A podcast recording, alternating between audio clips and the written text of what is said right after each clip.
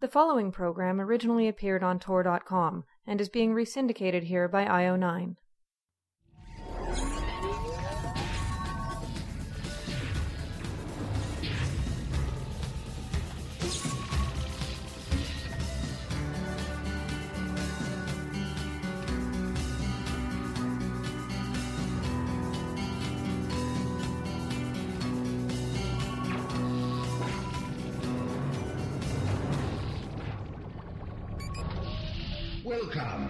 To the Geek's Guide to the Galaxy.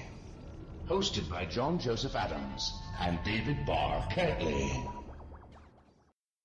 Hi, this is Dave, And this is John. and welcome to episode 8 of Geek's Guide to the Galaxy. Today we'll be talking with author Blake Charlton. His first novel, Spellwright, about a dyslexic young wizard, will be out on March 2nd from Tor Books. Uh, so today we'll be talking with Blake about how his love of fantasy literature helped him to overcome his own dyslexia. Um, in addition to being a novelist, he's currently a medical student at Stanford. Um, I think, especially if you know any kids who are struggling with reading, I think you'll definitely want to listen to this interview. Um, and Blake is just a really nice guy. You know, John and I met him at Worldcon uh, a couple years ago, and he just happened to be sitting next to us in the audience at a panel, and we got to talking, and you know, we, we like him, and we hope his first book does really well, and we think that you'll like him too after listening to this interview. Uh, and so stick around after the interview, where John and I will be talking about magic and medicine and fiction. Um, but so now let's get to our interview. All right, let's get Blake on the phone. Hello, Hi, this is Dave and John from Geek's Guide to the Galaxy. gents. How is it? Good. Uh, so first of all, uh, could you tell us a little bit about growing up with dyslexia? Did you get diagnosed right away, and do you feel that the adults in your life handled your condition properly? Yeah, so I, it's uh, kind of interesting. I was a member of what some of us call like Generation Zero, meaning that from the youngest age, people suspected uh, that we were uh, neurodivergent or neuroatypical. Uh, I got my testing when I was in first grade, which is pretty mind-boggling, amazing, and was really wonderful because everyone was able to diagnose me so quickly. I was immediately placed into a special ed classroom, which uh, has its pros and its cons, and was very uh, formative in my worldview. But it did allow everyone to know very quickly what the problem was. Like some of the people I respect most in this world are people that have the same diagnosis that I had, but uh, the diagnosis wasn't made until they were, you know, in their 20s or 30s and had uh, pretty much learned how to cope all by themselves. So how do how do you experience dyslexia? Like what are you? So dyslexia is a really interesting uh, kind of condition. It's not so much a disease as a condition. It's a mismatch between kind of a mind and a language. Uh, the thing that really just baked my cookie when I heard it was that in certain languages there are more dyslexics than in others. For example, and I, I might flub the exact statistics, but I believe there are one third the number per capita of dyslexics in Italian speaking populations than there are in English speaking populations. Mhm. And that has to do with the, uh, the degeneracy of the phonetic code. Uh, if you want to think about English and the, the phoneme that makes a f sound, uh, there are plenty of ways. There are just a grotesque number of ways to encode for a sound. You could do it with an F, which would be sensible. You can do it with a PH, which you might ar- argue is also uh, sensible. But you can also do it with an OUGH, like enough. Whereas I believe in Italian, you can only do it in F. Um, photograph, I believe, is spelled with two Fs.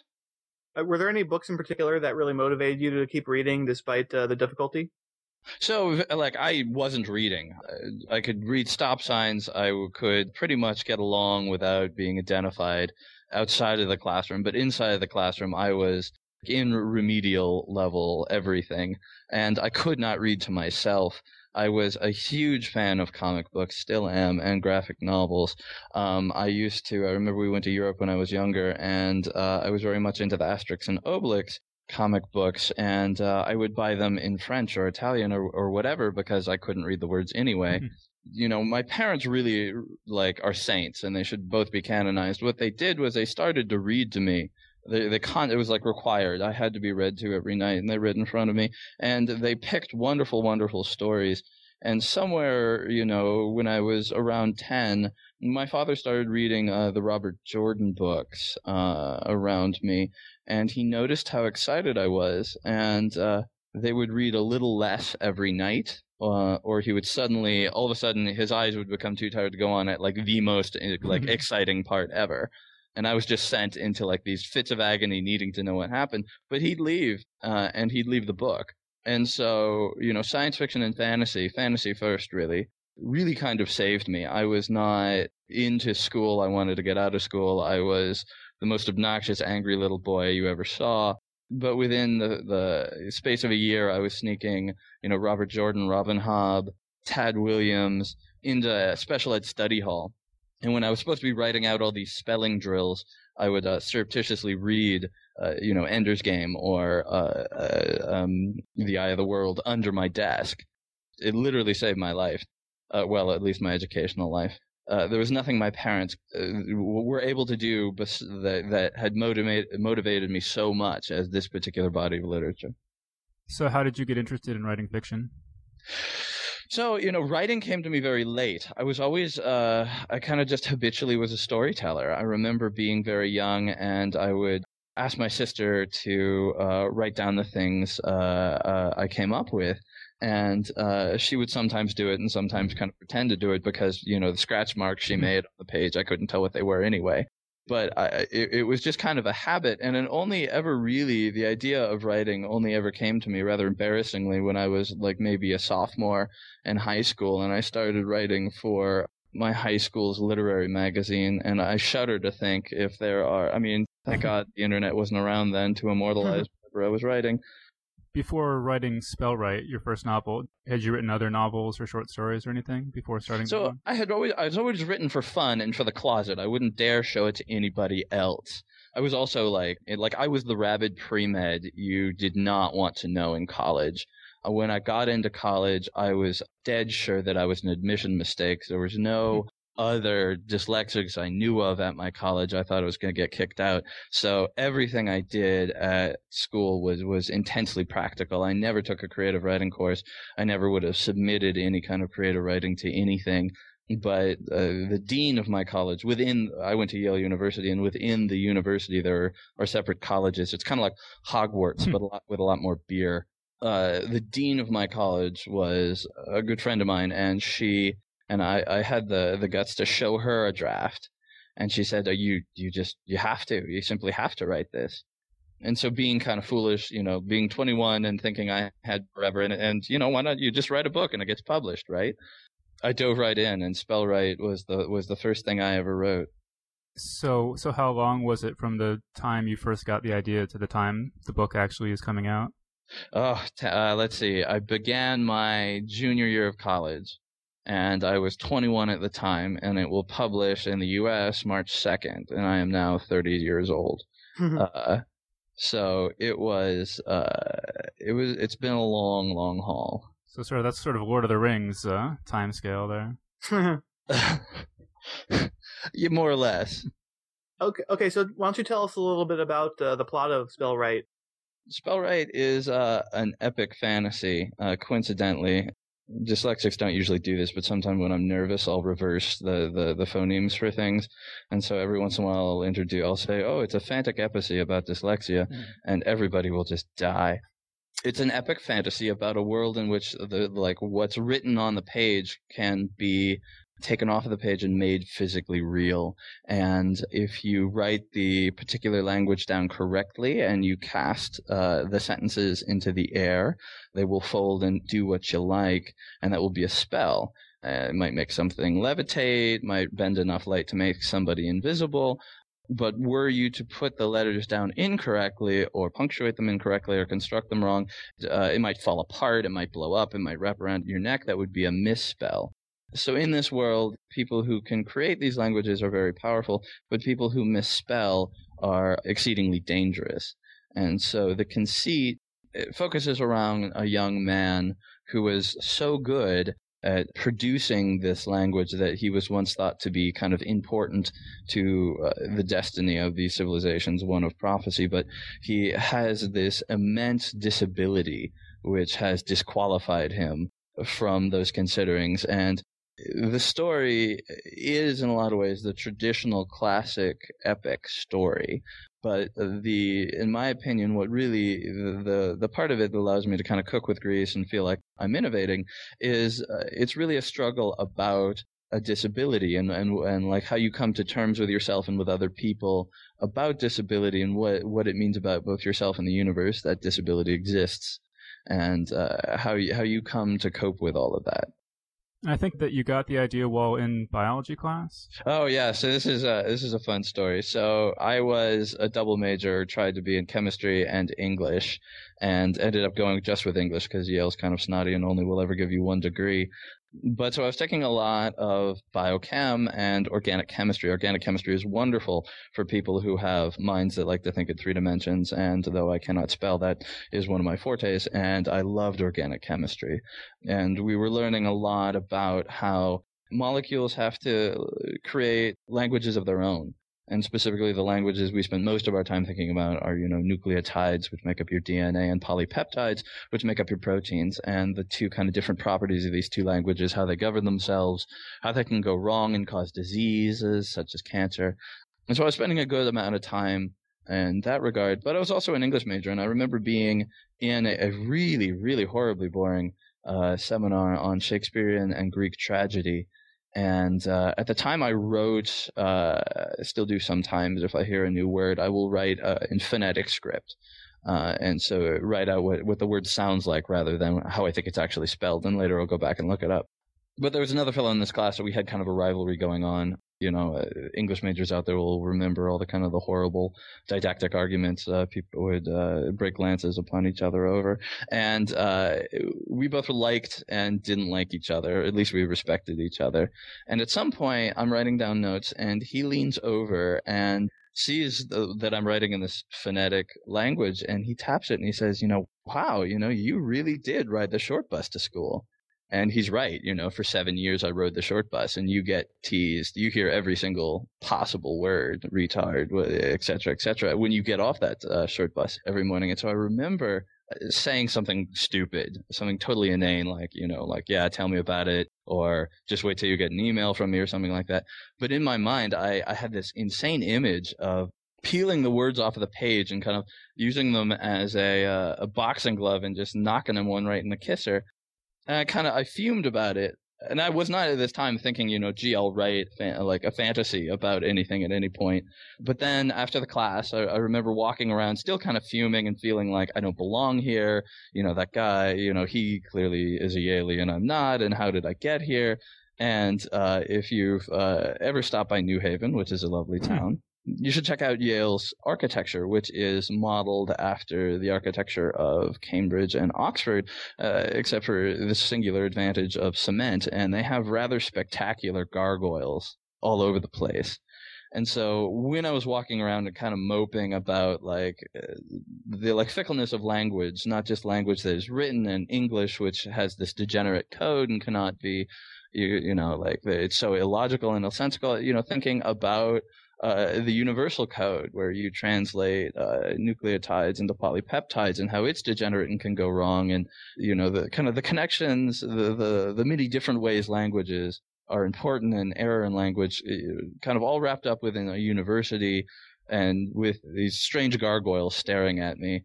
In particular the the residential college I was a member of was Trumbull which is a bit like Gryffindor. It's like the best college ever uh, has one gargoyle no, known as um, it's in potty court because the gargoyle there is, is clearly sitting on a toilet. And I remember kind of staring at him and his kind of, he was painted up, I think like Spider-Man, they paint him every year. And all of a sudden it just bloomed in my mind, this world where there was this kind of uber language or meta language that behaved not just like English and not just like nucleotides, but kind of a combination for both.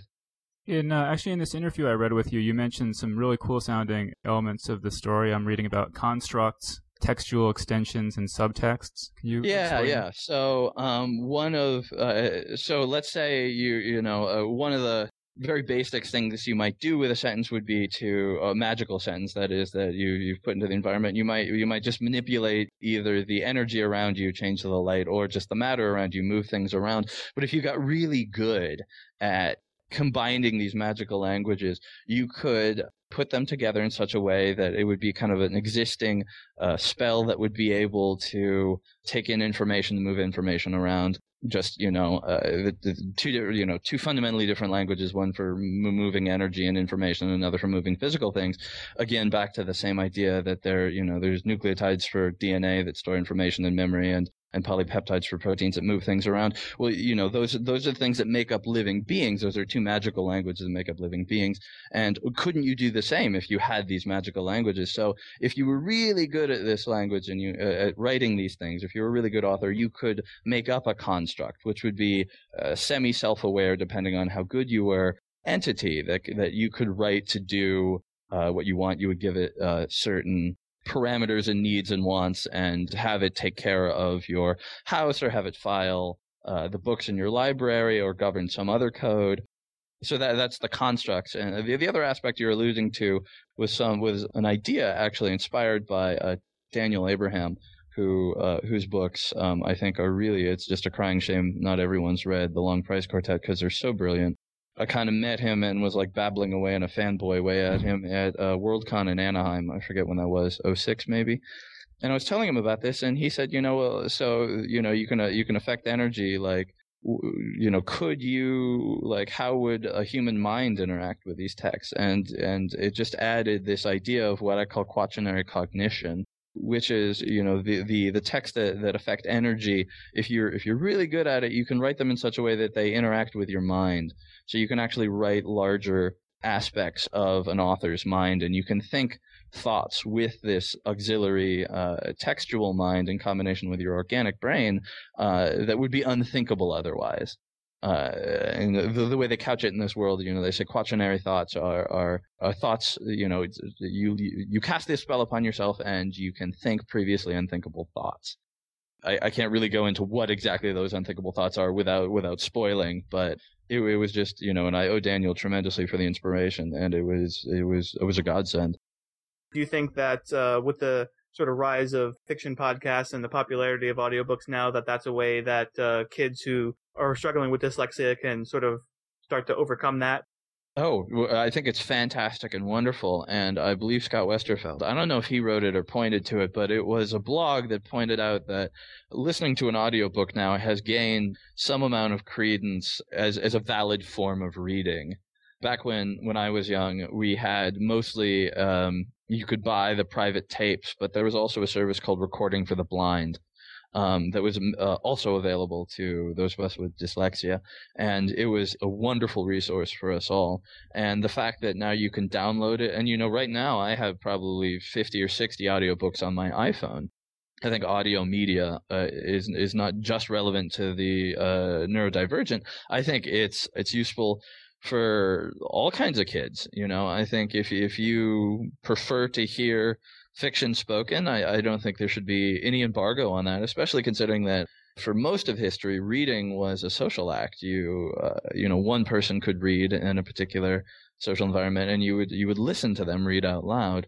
Uh, reading in private has really been kind of uh, an early modern and modern invention. So, how did you get interested in medicine, and what sort of medicine do you study? So both of my parents are psychiatrists, which is one of the reasons I'm very strange. Hmm. They're both lovely people. Psychiatrists are lovely people but they uh, they say funny things and they and they view human beings kind of in a, in a way that kind of takes some getting used to if you're from outside of the uh, the tribe of psychiatrists. Uh, so I had always, you know, they had brought me up, you know, telling me, you know, you can do whatever you like, Blake, but medicine is wonderful for all these reasons. You get to help people, and you know, you get to. There's a scientific part of things. There's an artistic component of it, et cetera, et cetera. So in my mind, I had always had the idea of medicine that said, I, you know, when I started writing for the first time, I was, as I mentioned before, I was the like obnoxious rabid pre-med uh, as an undergraduate. Like I, I just studied, I spent way too much time in the library and, and memorized things I didn't need to memorize. And, um, it, it was bad. And I mentioned the dean of Trumbull College, Laura King. Uh, dean King pulled me aside and helped me kind of get away from the kind of the rat pack of or wolf pack I should say of rabid pre-meds and and start to write so for for about 5 years there when I first started writing spell rather naively thinking I just write a book and get it published I just I left the fold. Um, I, I finished all my uh, pre medical requirements, and I just chased uh, this dream of becoming a novelist. And I, as many people do, I would rapidly run out of money um, and would have to take uh, some kind of work and then keep writing and then run out of money. And I, I accrued, like a lot of people, a lot of very interesting jobs. I was uh, I used to drive people to the airport as kind of a gypsy taxi service for my neighborhood. I would clean out gutters. I would take contract work as a technical writer for UCSF and for uh, Stanford Pediatrics. And then I, I, became a boarding school teacher in the Northeast. I was a football coach. You know, where, wherever the wind would blow you and allow you to write for the longest time. I was pretty happy with that life. And then my father got very sick. He has a very rare form of cancer called angiosarcoma. And most of the time when you're diagnosed with it, you, you know, I think the average life expectancy is like four months. It's, it's a very scary cancer. My father's very fortunate that he had it uh, in his skin on his chest and cutaneous angiosarcoma is rare as legs on a fish and so I came, uh, you know, my father and I, we, we weren't on the best terms but it, it was terrifying. So I came back from the East Coast and was close to him and try and helped him to the best of the extent that I could.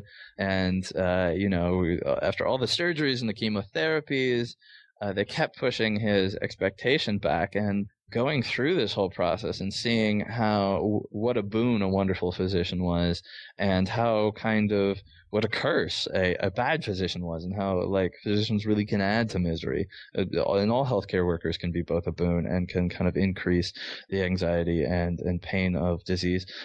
It was then you know i, I thought you know uh, I, I felt the calling for the first time. I, I thought yeah I have to come back to this, right? Like for so long I wanted this and there are physicians who write and, and there's got to be some way I can pursue both. And the reason uh, I ended up at Stanford was not just simply because it's close to my family, although it is, and that's wonderful, but because Stanford is very supportive of my aspirations of being both a physician and a writer and a novelist. And I have two wonderful mentors here who um, are very well known novelists in their uh, particular genres.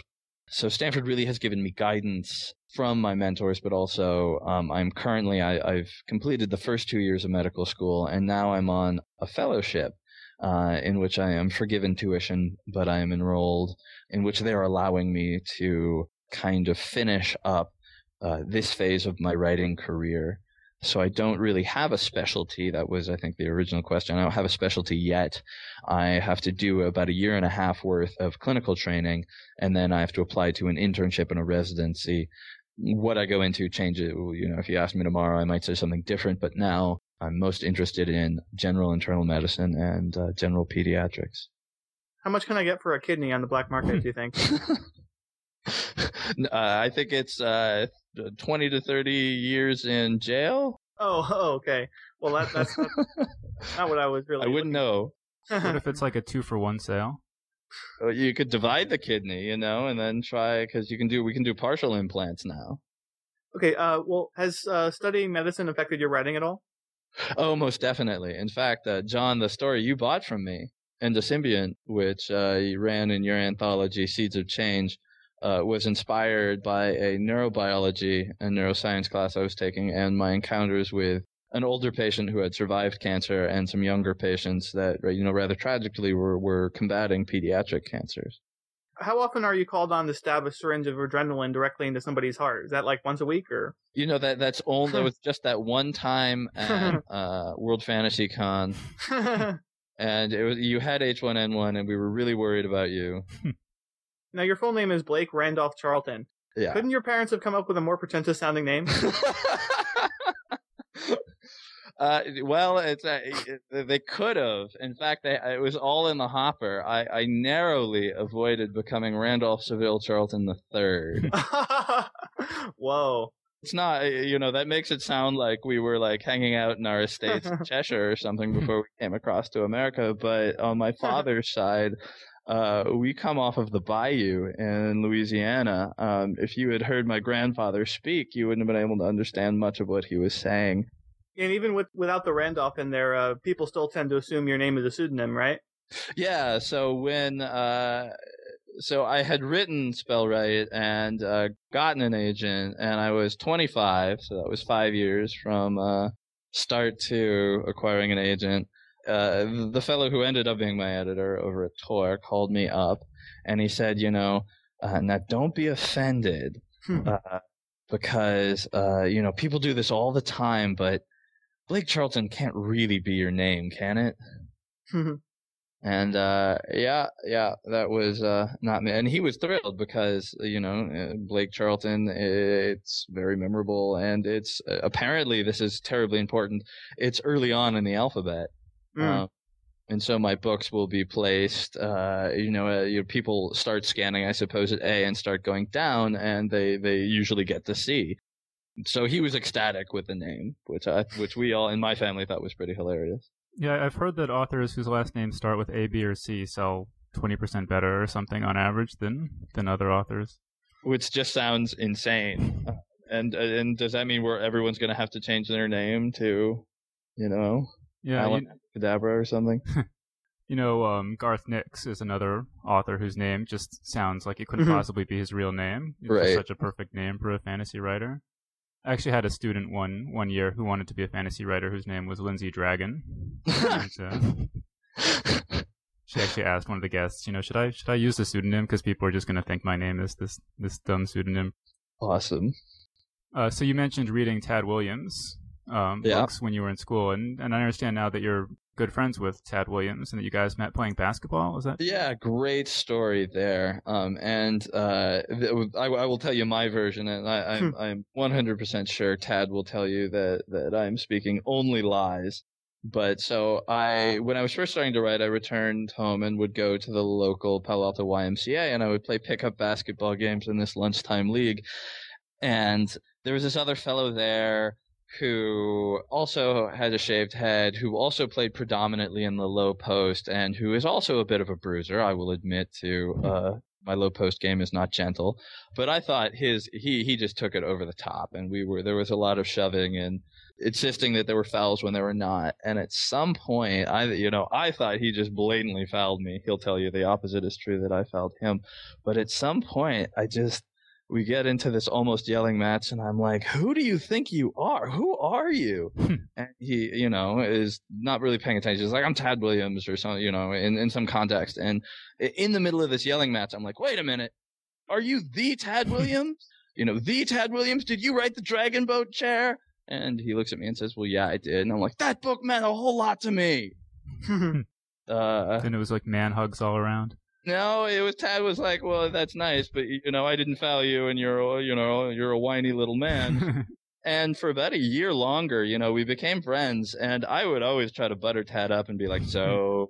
Can I show you like uh, something I've written? You know, can I tell you about my fantasy idea? And he always was very polite and kind of patted me on my shiny head and said, you know, like Blake, you know, I, I like you a lot, but but no way. I'm sorry, I just can't. Not every fan. I can't read every fan and recommend everybody who's starting out on their way. And then, kind of by hook and by crook on my own other methods, all of a sudden I started getting uh, agents asking me, and I had had I had two agents actually who said yes, I'd like to represent you, and I was trying to decide between them. And I was looking at their their client list, and actually one of them uh, is Tad's agent. And uh, that day, going to going to play basketball that day, and uh, uh, telling him so was was probably one of the best of my life. So even though he wasn't going to read the the book or anything like that, uh, all of a sudden his agent got uh, was interested in me, and then it, then he would he read a draft and was actually you know interested, and he ended up writing a, a wonderful blurb for the book. Are there other writers who have uh, helped you out along the way? Uh, Robin, I mean, in terms of inspiration, Robin Hobb was uh, one of the earliest uh, kind of books that just kind of like you know I felt like the world was melting under me when I when I read her and anything she writes. I love to get my hands on her work. I think she's fantastic. Ursula K. Le Guin, of course, I owe a tremendous debt to her. Uh, I, I don't know her, but um, her work with she books this idea of of true names and kind of a, a sort of a magical language and being able to uh, modify the world by knowing the, the true names for things of course uh, was one of the like the bedrock upon which I built my magic system Okay, well, uh, Blake Charlton, thanks so much for joining us on Geeks Guide to the Galaxy. Fantastic. It's, it was a pleasure to talk to you guys. And that was our interview. Uh, so thanks so much to Blake for joining us on the show.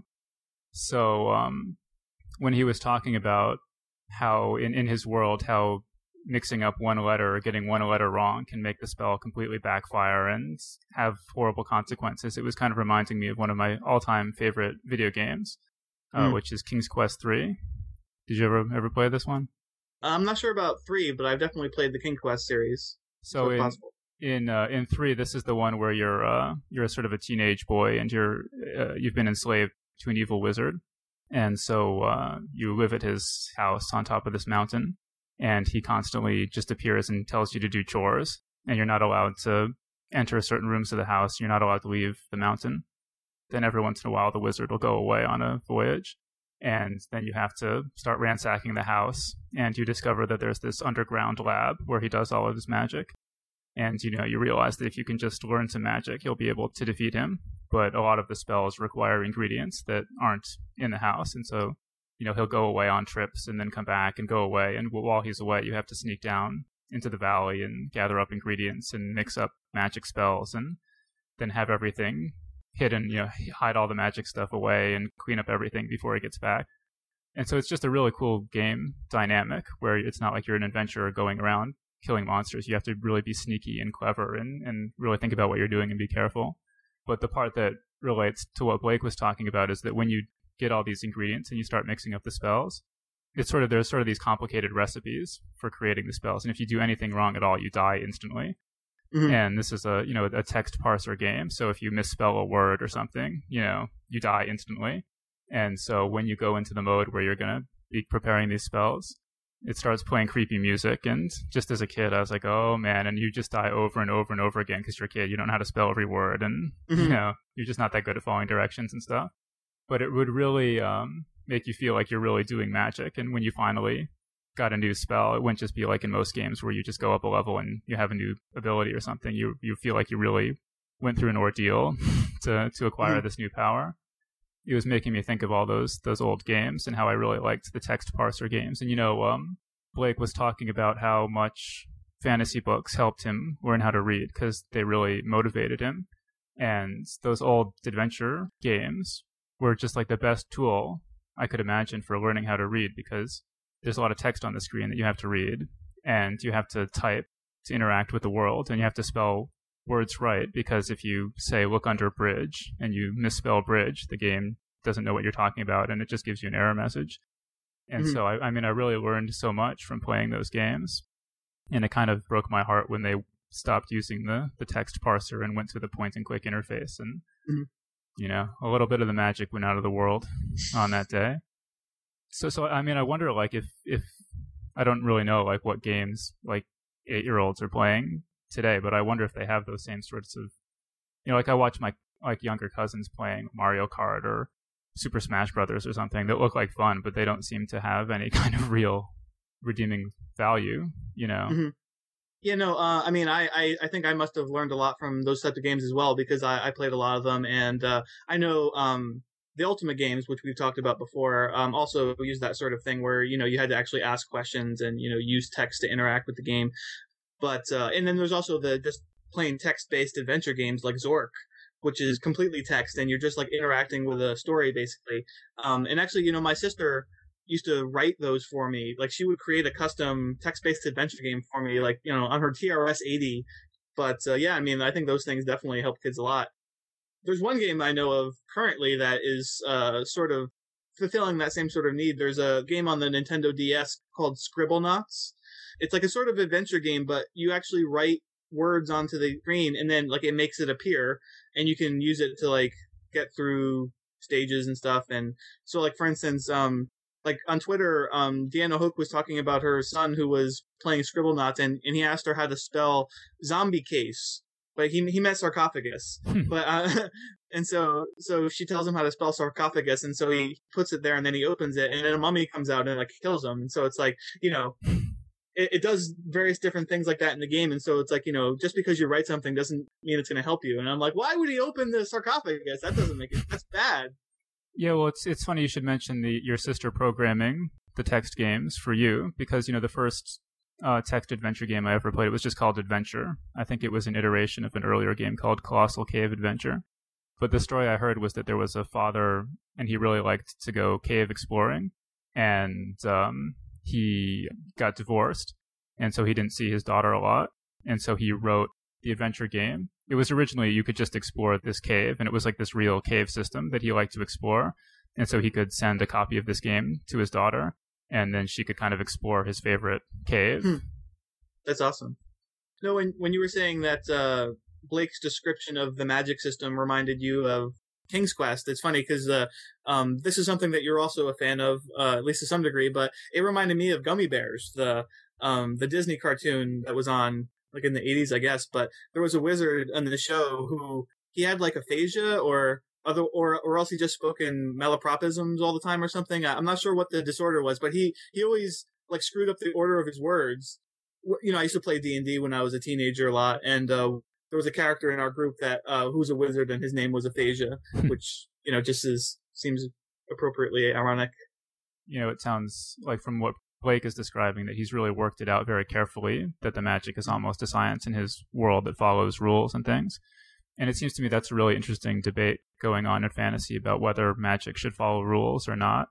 When, when I th- when I think of the the view that magic should follow rules, the biggest proponent that kind of comes to mind is Brandon Sanderson, who I mm. guess works out really detailed, complex magic systems for each of his uh, his series and things. And I've heard him say that the reason he does that is because he doesn't want it to be you know, one of the things that makes fiction interesting is that you can predict what's going to happen. Is that there is foreshadowing and um, you know a structure to the story, and you know you don't want it to be the case where your hero has been cornered in a dark alley and and you're like, how is he going to get out of this? And then he just flies up to the roof and runs away, and you're like, oh, I didn't know he could fly. If if the reader can't isn't given a, a chance to anticipate what the character is going to do, then it's it's not as interesting. And I guess you have this problem with superheroes a lot is that the writers will kind of write themselves into a corner and the, they'll sort of invent some new power or some new application of a power to get the character out of that situation.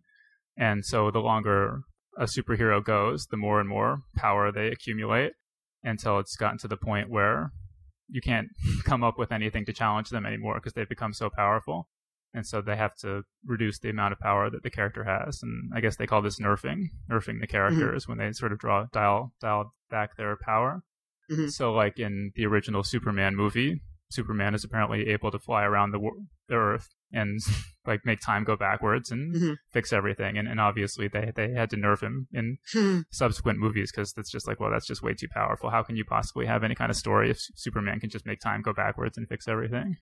Yeah, but no, I mean, speaking of uh, having structure for magic, I mean, I think that's really essential to making something really interesting as a fantasy.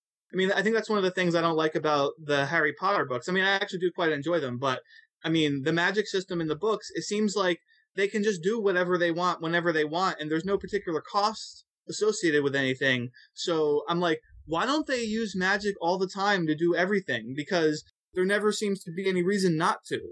I mean, I think a good magic system will have a, a, a sophisticated system for having there be some cost associated with every action. You know, every every magical action you take, you know, you're gonna lose something. You know, it's either gonna be like, you know, you lose some bit of your life, or you know, you have a, a limited amount of mana or something that you can use at any one time, and you have to recharge or something. You know, um, I mean, it's like there's got to be something that prevents you from just using magic all the time, because otherwise the world would just be chaos. Fantasy without rules just is very uninteresting.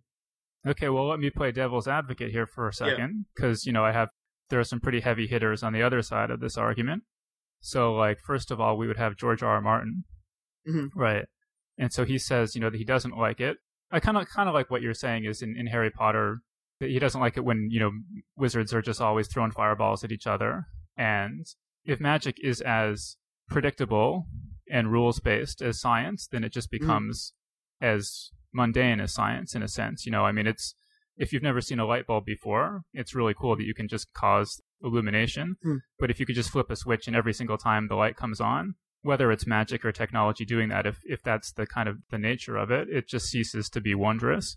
And so, like in his Song of Ice and Fire series, he makes the magic really rare. And every time something magical happens, it's something really unexpected and um, unique. Every single thing is a um, a, a, sort of subversion of reality. Mm-hmm. Um, and uh, I, China Mieville has a really good example that he uses where he says in uh, he's talking about the uh, Call of Cthulhu role playing game uh, based on the the horror world of H.P. Lovecraft. And in Lovecraft's world, there's this evil god called Cthulhu, and the whole point of the series is that Cthulhu is beyond comprehension. Any attempt to, to even try to understand what he is will drive you insane. and he's just he's just so far beyond, you know, human uh, quantification. Uh, he's just on another plane of existence. And then you look in the rule book for the role playing game, and it says, you hmm. know, Cthulhu, 50 feet tall, strength 100. And it just, it totally misses the point that it's just, you know, it's trying to quantify, it, it actually is quantifying this thing, mm. that the hmm. whole point is that it's supposed to be unquantifiable. And so then the last example I, I, that sort of sprang to mind is uh, in the the ending of uh, Nightmare on Elm Street. In, in Nightmare on Elm Street, there's this uh, freaky evil entity named Freddy Krueger who comes to kids in their dreams and kills them. And if Freddy kills you in your dreams, you die in the real world. And so once the kids start uh, realizing this, they start trying to stay awake for as long as they can to try to figure out how they can save themselves because they know if they fall asleep, Freddy's going to get them. And so then at the end, it seems like they've defeated Freddy and everything's fine, and they all get into a car to go to the mall or something. And then the car is like a Freddy Krueger car, and it locks them in and drives off with them, and they're all screaming. And there was no possible way you could anticipate that this is going to happen. And it's kind of it's kind of dumb in a way, but it's also kind of unsettling. I've never been able to forget that scene because it doesn't follow any rules, and that's mm-hmm. scary. You know that you, you can't just be like, oh well, Freddy is a level ten monster, so he has these abilities.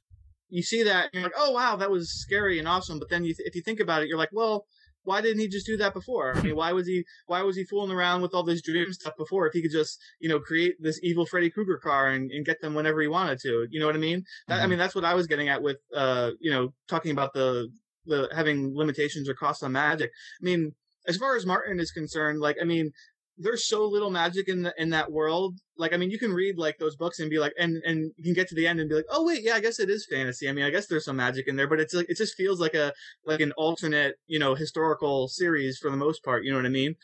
So it, it's like that's another way of making magic work without having the these hard, you know, strictly defined rules. But I mean, I think if you have a heavy, like a uh, high volume magic world, like I think you really have to have rules in place. Otherwise, it just gets to be ridiculous. Like I was saying, where there's nothing to stop people from just you know using magic all the time, and then and then it just doesn't make any sense if you think about it. I mean, not that that ever stops Hollywood movies from ever doing things that, like that. I mean, that's that's half my problem with uh, movies. A lot of times is that you know it's like, oh wow, yeah, that was cool, but then when you stop and think about it, and you actually you know, think about the actions that lead lead up to all the different decisions. It's like, well, this doesn't make any sense because they could have just subverted the whole movie by doing this, this, or this. You know, it all depends on how much of a suspension of disbelief, I guess, you're willing to give uh, the work. But I mean, you know, there's there's situations where, like with Harry Potter, I mean, you know, even though it has that issue, I still am able to enjoy it and have fun. It's just that I think it limits it from being a great work of fantasy.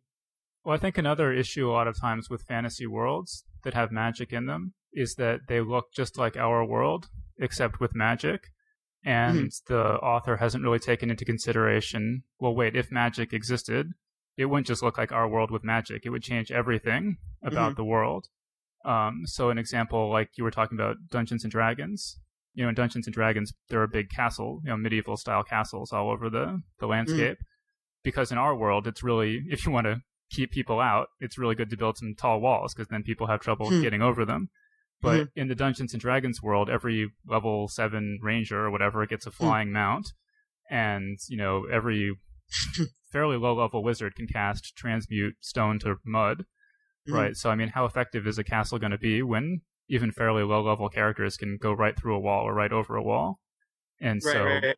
you know, so would would anyone really go to the trouble of building castle walls in the first place? Mm-hmm. And does it make sense that the people ruling the world are not all wizards? Mm-hmm. You know, because like you know, why would there ever be a court wizard?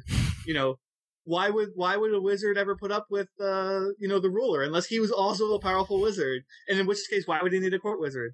Yeah, so no, it doesn't it doesn't really make sense if you think about it. And again, it's like you know you can still have fun in those situations, but you know, it doesn't really make sense if you break it down. Although at least D&D does have limitations put on power. You can only cast a number, a certain number of spells per day, and uh, you know, you have to go up in levels before you can attempt certain spells. You have to, you know, you have to be a certain level of experience. But uh, yeah, no, I mean, it's it's not going to make sense if you really, really analyze it. I mean, I think um, what Blake is talking about and what uh, what the sort of move, the movement in fantasy is is called is hard fantasy. So like if that's the sort of magic system you're interested in, if you look up hard fantasy authors, that's just going to be the sort of thing you would find. So like Sean Williams is another author recently who has a, who had a series came out that is uh you know deemed hard fantasy. But I mean, speaking of you know the world being changed, if magic was real, I mean, this is something I really wonder about. Is you know you have these these people who are like burning Harry Potter books because they don't want their kids getting mixed up in witchcraft, mm-hmm. and at least the impression I get is that they they think that witchcraft is actually real and Mm-hmm. efficacious, and I, I sort of want to ask ask them, you know, if if you think like people can actually cast spells in our world and they work, like wouldn't that change everything about our world? I mean, wouldn't you just go on YouTube and it would be like nothing but videos of like angry teenagers summoning demons in their basements, you know, and Mhm. like wouldn't every evil corporation have a whole team of witches, you know, like they have big teams of lawyers now just to to do what they want and like like you were saying, wouldn't wizards rule the world? You know, wouldn't every you know, wouldn't every uh ruler of every uh sort of evil country or you know, be be some sort of uh, witch or something? Yeah, well, I mean, I think that's why a lot of times um, the fact that wizards exist is always like a secret. You know, like so, for instance, in Harry Potter, the wizarding world exists, but in secret of most of the population. You know, and they always have to they have these rules about you know not letting Muggles see you do magic. But I mean, how could you? I don't know. How could you possibly keep something like that secret? I mean, No. if they're, I well, mean, because in- they have magic. Yeah, but I mean, know, they're like- always like fl- they're always like flying around in their car, and doesn't anybody ever get this on video or something? You know, I mean, everyone's got a camera on their phone and everything. You know, That's what Men in Black are for. but actually, you know, speaking of, of wizards ruling the world, you know, I had a couple examples of kind of interesting portrayals of magic in fiction that I wanted to mention. And so the first one is uh, a book called Illusion by Paul Volsky. And so this is it's kind of the French Revolution uh, retold, you know, in, in a in a fantasy world. And so in this world, the ruling class are all people who have a sort of hereditary ability to do magic. And so um, a, a young woman, upper class young woman, goes to the capital, and at a party she sees, you know, a, a wizard sort of cast an illusion spell, and it's it's just this really kind of sad, pitiful illusion spell, and everyone claps and they're all amazed because this is the most impressive thing they've seen uh, in years, and she realizes how far magic has fallen because these people have all just kind of become lazy, uh, you know, sort of indolent aristocrats. And so then, you know, that obviously sets sets the stage for a big revolution. Um, but one thing I've never forgotten from this book is that there are three almost robot machines that they keep in the palace uh, that are called the Sentients, except nobody's been able to get them to work for years, and so they've kind of jokingly become known as the Stupefactions. And some, somebody is able to get them working again. And one of them is this really scary. I, I remember it being sort of a Sphinx type thing, and you know all the upper class people are trying to sneak out of the city and um, so this this sphinx sort of thing sort of sits above the gate and it can read people's minds and so it always knows if anyone passing through the gate is a uh, you know an, uh, an upper class person trying to escape and so what they start doing is they start uh, drugging themselves so that they're unconscious and so then it can't uh, read their minds and it's just this really memorable scene where the this the this creature is just is looking at this card and it just knows there's something not quite right about it, but it just can't just doesn't know what's what's wrong. But it's because there's somebody who's unconscious, you know. But they're just the the magical machine is just picking up just sort of slight mental vibrations. You know, um, one example that I always liked uh, of magic systems um, is also something that you were fond of, but the the Robert Asprin uh, myth series, Yeah, uh, which we've talked about on the show before, I think. In that, um, the magicians they use uh, force lines, so it's like they sort of like there's like these sort of invisible power lines that uh, that run across in a grid like throughout the world or whatever. And so like you, as a magician, you would draw power from these power lines, and so like if you're far away from one or whatever, you might not be able to access it, and so forth. Yeah, and one thing I really like about those books, and you see it right from the beginning in, in the first book, Another Fine Myth, is that all magic is done with your mind. It's all just mental effort. but wizards still do all sorts of rituals and things just to impress people. And so uh, at the very beginning, um, you know, the, the the characters need some money, and so uh, so one of the characters, Aahz, asks, uh, you know, one of the other characters, Skeeve, is there any money lying around here? And Skeeve says, uh, well, there is, but it's all cursed. Mm. And and Aahz just kind of laughs and explains that this is just a story that wizards make up to to keep people from stealing their stuff. That there's no such things as curses. When when I was uh, into Dungeons and Dragons, when I was kind of a teenager, the world I was most into was called Dark Sun, and it's it's basically um you know it's sort of a Mad Max version of of Middle Earth.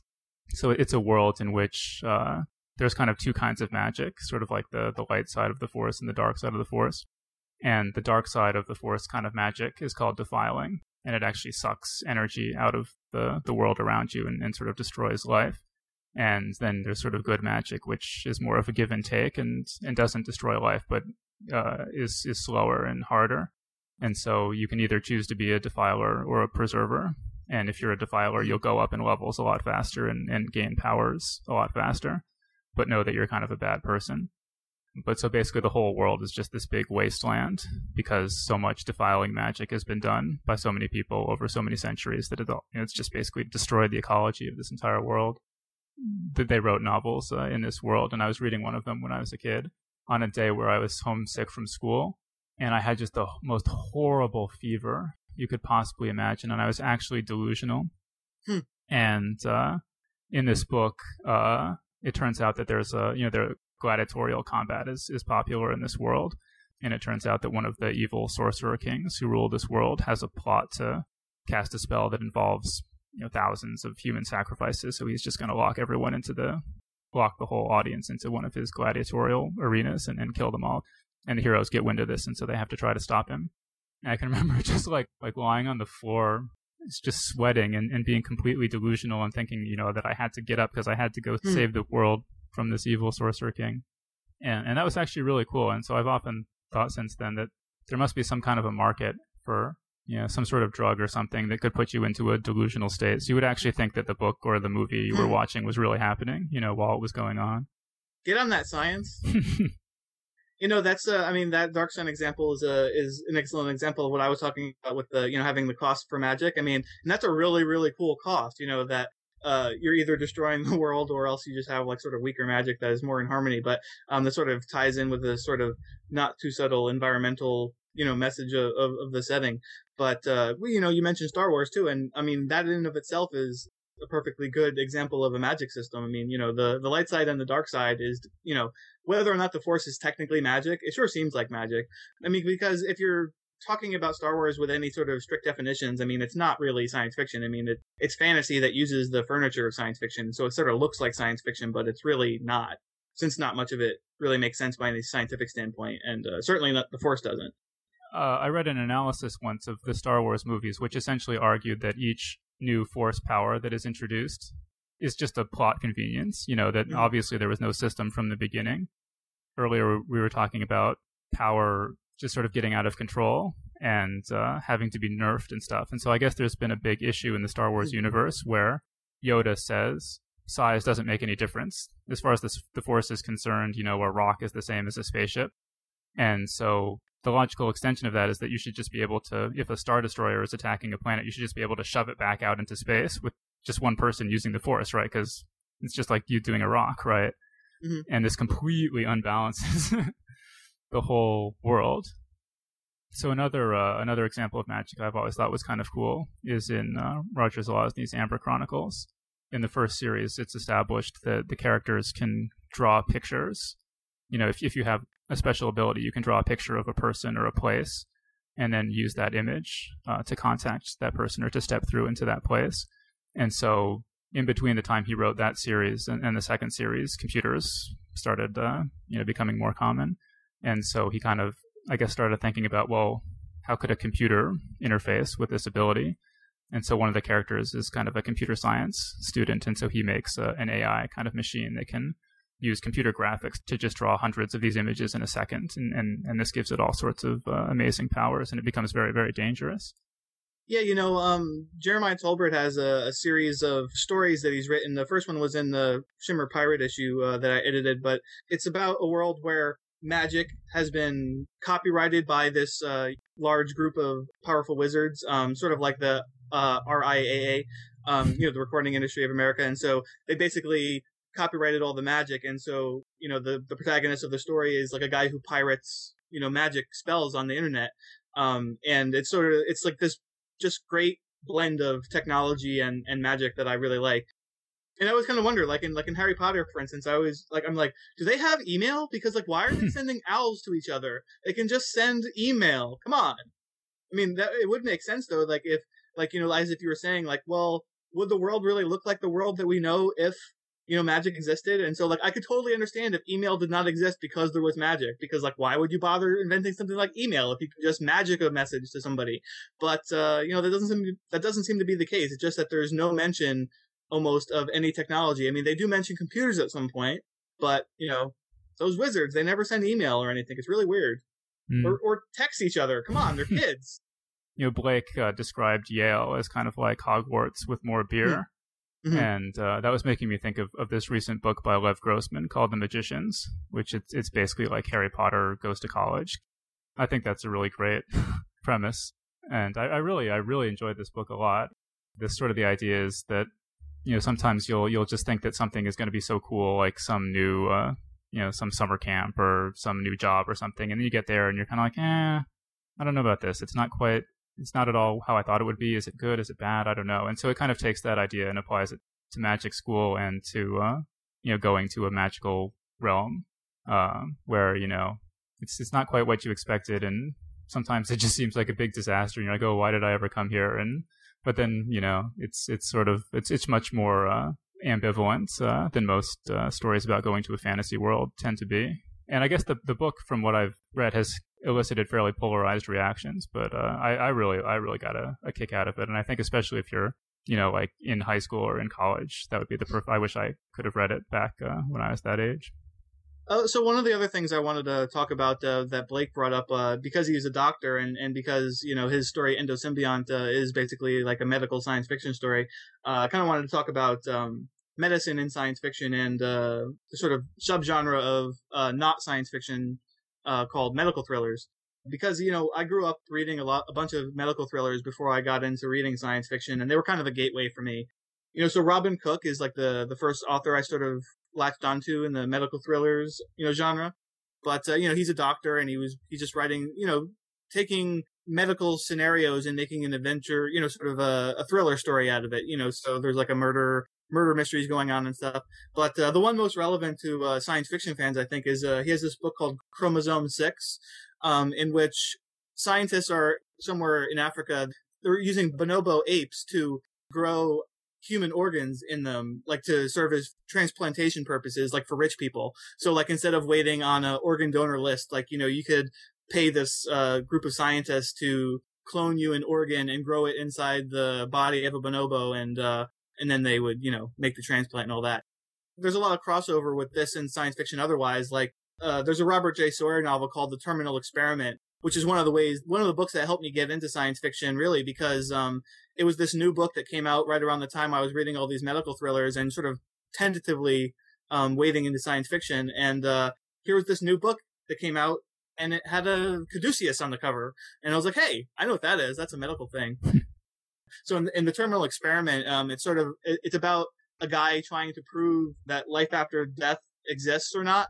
And so it has this sophisticated computer experiment in which he has these three different simulations, and one of them is a control, and then one of them sort of tries to simulate life after death, and one of them, uh, you know, tries to simulate something else. But then it's de- it's determined that one of these simulations somehow commits a murder.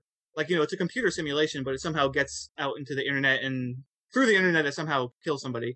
But uh, it was like a this really cool like you know murder mystery, trying to figure out like you know what happened and who done it, and um, it was really interesting because it deals with all, all these sort of philosophical questions about um, religion and and the soul and life after death and that kind of thing. So for a skeptical, uh, you know, a skeptic interested in uh, in medicine, um, it was it was a really good gateway to help me get into science fiction more. And and you know, one of the other things that I I pursued uh, alongside the medical thrillers or um, there's a series by Patricia Cornwell um, about uh, a medical examiner called uh, named Kay Scarpetta, and she has this series of, of, books that were quite popular. But um, you know, a medical examiner is like a is, is, a coroner, or you know, they they do autopsies uh, on murder victims and that kind of thing, and they uh, sort of help the police investigate um, suspicious deaths. And uh, so, I mean, that that's another uh, sort of tangentially related to science fiction, just because it's like so science oriented. Um, I mean, I think a lot of detective stuff sort of is uh, appealing to science fiction fans a lot because of that. I mean, one of the other things uh, to do with med- medicine and science fiction is there's actually a, a, pretty good tradition in science fiction of blending those two things. Like um, James White um, has a series of novels called the Sector General uh, series. Began, I think, with Hospital Station in the '60s, um, and there was 12 books or so. But it sort of follows this uh, it's sort of a Star Trek like situation where you know, you know you have the Interstellar Federation and uh, you know you're flying around on spaceships and going to space stations and it's it, it follows this doctor. So there's that, and then also um, you know S.L. Viehl has a series called Stardoc, which is sort of along the same lines. But when you were talking about sort of the similarities in a sense between mystery and science fiction, I, I really agree with that, and I do think that they appeal to a lot of the same impulses in readers. But um, I mean, one thing I've noticed with mysteries I, think a problem for a mystery that's presented to you as a mystery is that that kind of gives too much away, right? If you know going into it that there's that one of these people is going to be the murderer, uh, then really no matter who it is, you're not going to be that surprised, right? I mean, once you've once you've read enough of them, you you kind of get the get the idea. And one thing I've noticed is that when you tell people, "Oh, this movie has a great twist at the end," mm-hmm. that usually they're able to guess what it is, you know, within the first five minutes or something that most mm-hmm. good twists are so implicit in the premise that if you know a big twist is coming, you, it's easy to guess it, right? And oh, yeah, it, no, I totally agree. And that, that a movie, in order for a movie with a big twist to succeed, you have to not know that there's a big twist in it. And so, like a mystery story kind of telegraphs, you know, that there's going to be a surprise at the end, uh, or that mm-hmm. it's going to try to, you know, trick you at the end. And so, I mean, one thing I like about about science fiction is that you can have a sort of puzzle story where it is a kind of mystery, but you don't realize it's a mystery until you're already, you know, like what is the aliens? You know, the aliens might have some strange motivation, and once you figure it out, you're like, oh, now I understand what's mm. been going on, or, or you know, time travel was involved, and you're like, oh, I see how mm. the time travel explains everything, but I didn't know that there was time travel. I didn't know that mm. that was something I was supposed to try to figure out. Actually, that's something that uh, Jack McDevitt is really good at. If if you like that sort of uh, story, he has a series following the character Alex Benedict. Um, it doesn't really have a series name, but Alex Benedict is the protagonist. But that series is explicitly like you know just a blend of mystery and science fiction, and it's like you know far future spaceship sort of science fiction, but it's also a mystery. Uh, but his other his other um, major series, the the Omega series, sort of deals with what you were just saying about with the aliens being involved in. So it's another sort of far future spaceship thing, but there's also these these weird aliens that are like doing things that people like the humans don't really understand. And um, as you progress further along into the series, it, it is a really big mystery, like what's going on. And the, the last thing I wanted to talk about is Blake was saying a little bit how it's actually kind of a modern invention, people sitting in a corner by themselves reading a book, and how for most of human history, reading or storytelling was much more of a social activity. And uh, I feel like, in a lot of ways, that human beings are evolved to live in tribes on the African savannah, you know, and we've changed the world completely from that in ways to make it more comfortable and convenient for ourselves. But in, in a, a way, we've uh, left behind a lot of things that we're just innately suited for. And so, I mean, this is something that really strikes me. Uh, you know, my, my family are big backpackers, and so we, we you know we'll spend weeks out in the woods hiking around. And when you're just sitting around with everybody around the campfire at night, there's just something about that that, that, that just feels right, and that you know it's it's just not the same as sitting around the TV, you know, and everybody telling stories, and you sort of get to know everybody who's on the trip with you, and um, you know we always meet lots of people who want to be writers and there's just far more people who want to be writers and who are really good at it than the market can possibly accommodate. But when you think about it, I mean, the way we evolved in tribes of 100 people or so, probably each tribe of 100 people needed, you know, five mm. or seven people who were really good storytellers to keep the tribe motivated and, and going and to preserve history and, and stuff. And so, you know, that works out to a, a certain fairly high percentage of the population who's just kind of programmed, I would say, with this storytelling instinct but with mass produced media, you know, mm. Stephen King can essentially provide this storytelling for the entire world, you know, if uh, mm-hmm. if necessary. And I think that's kind of in, in you know it's it's great in a way, but it's sad in a way too. It just sort of leaves a lot of people with this with this kind of impulse, but no outlet for it. Maybe someone should go back in time and kill Gutenberg before he invented the printing press.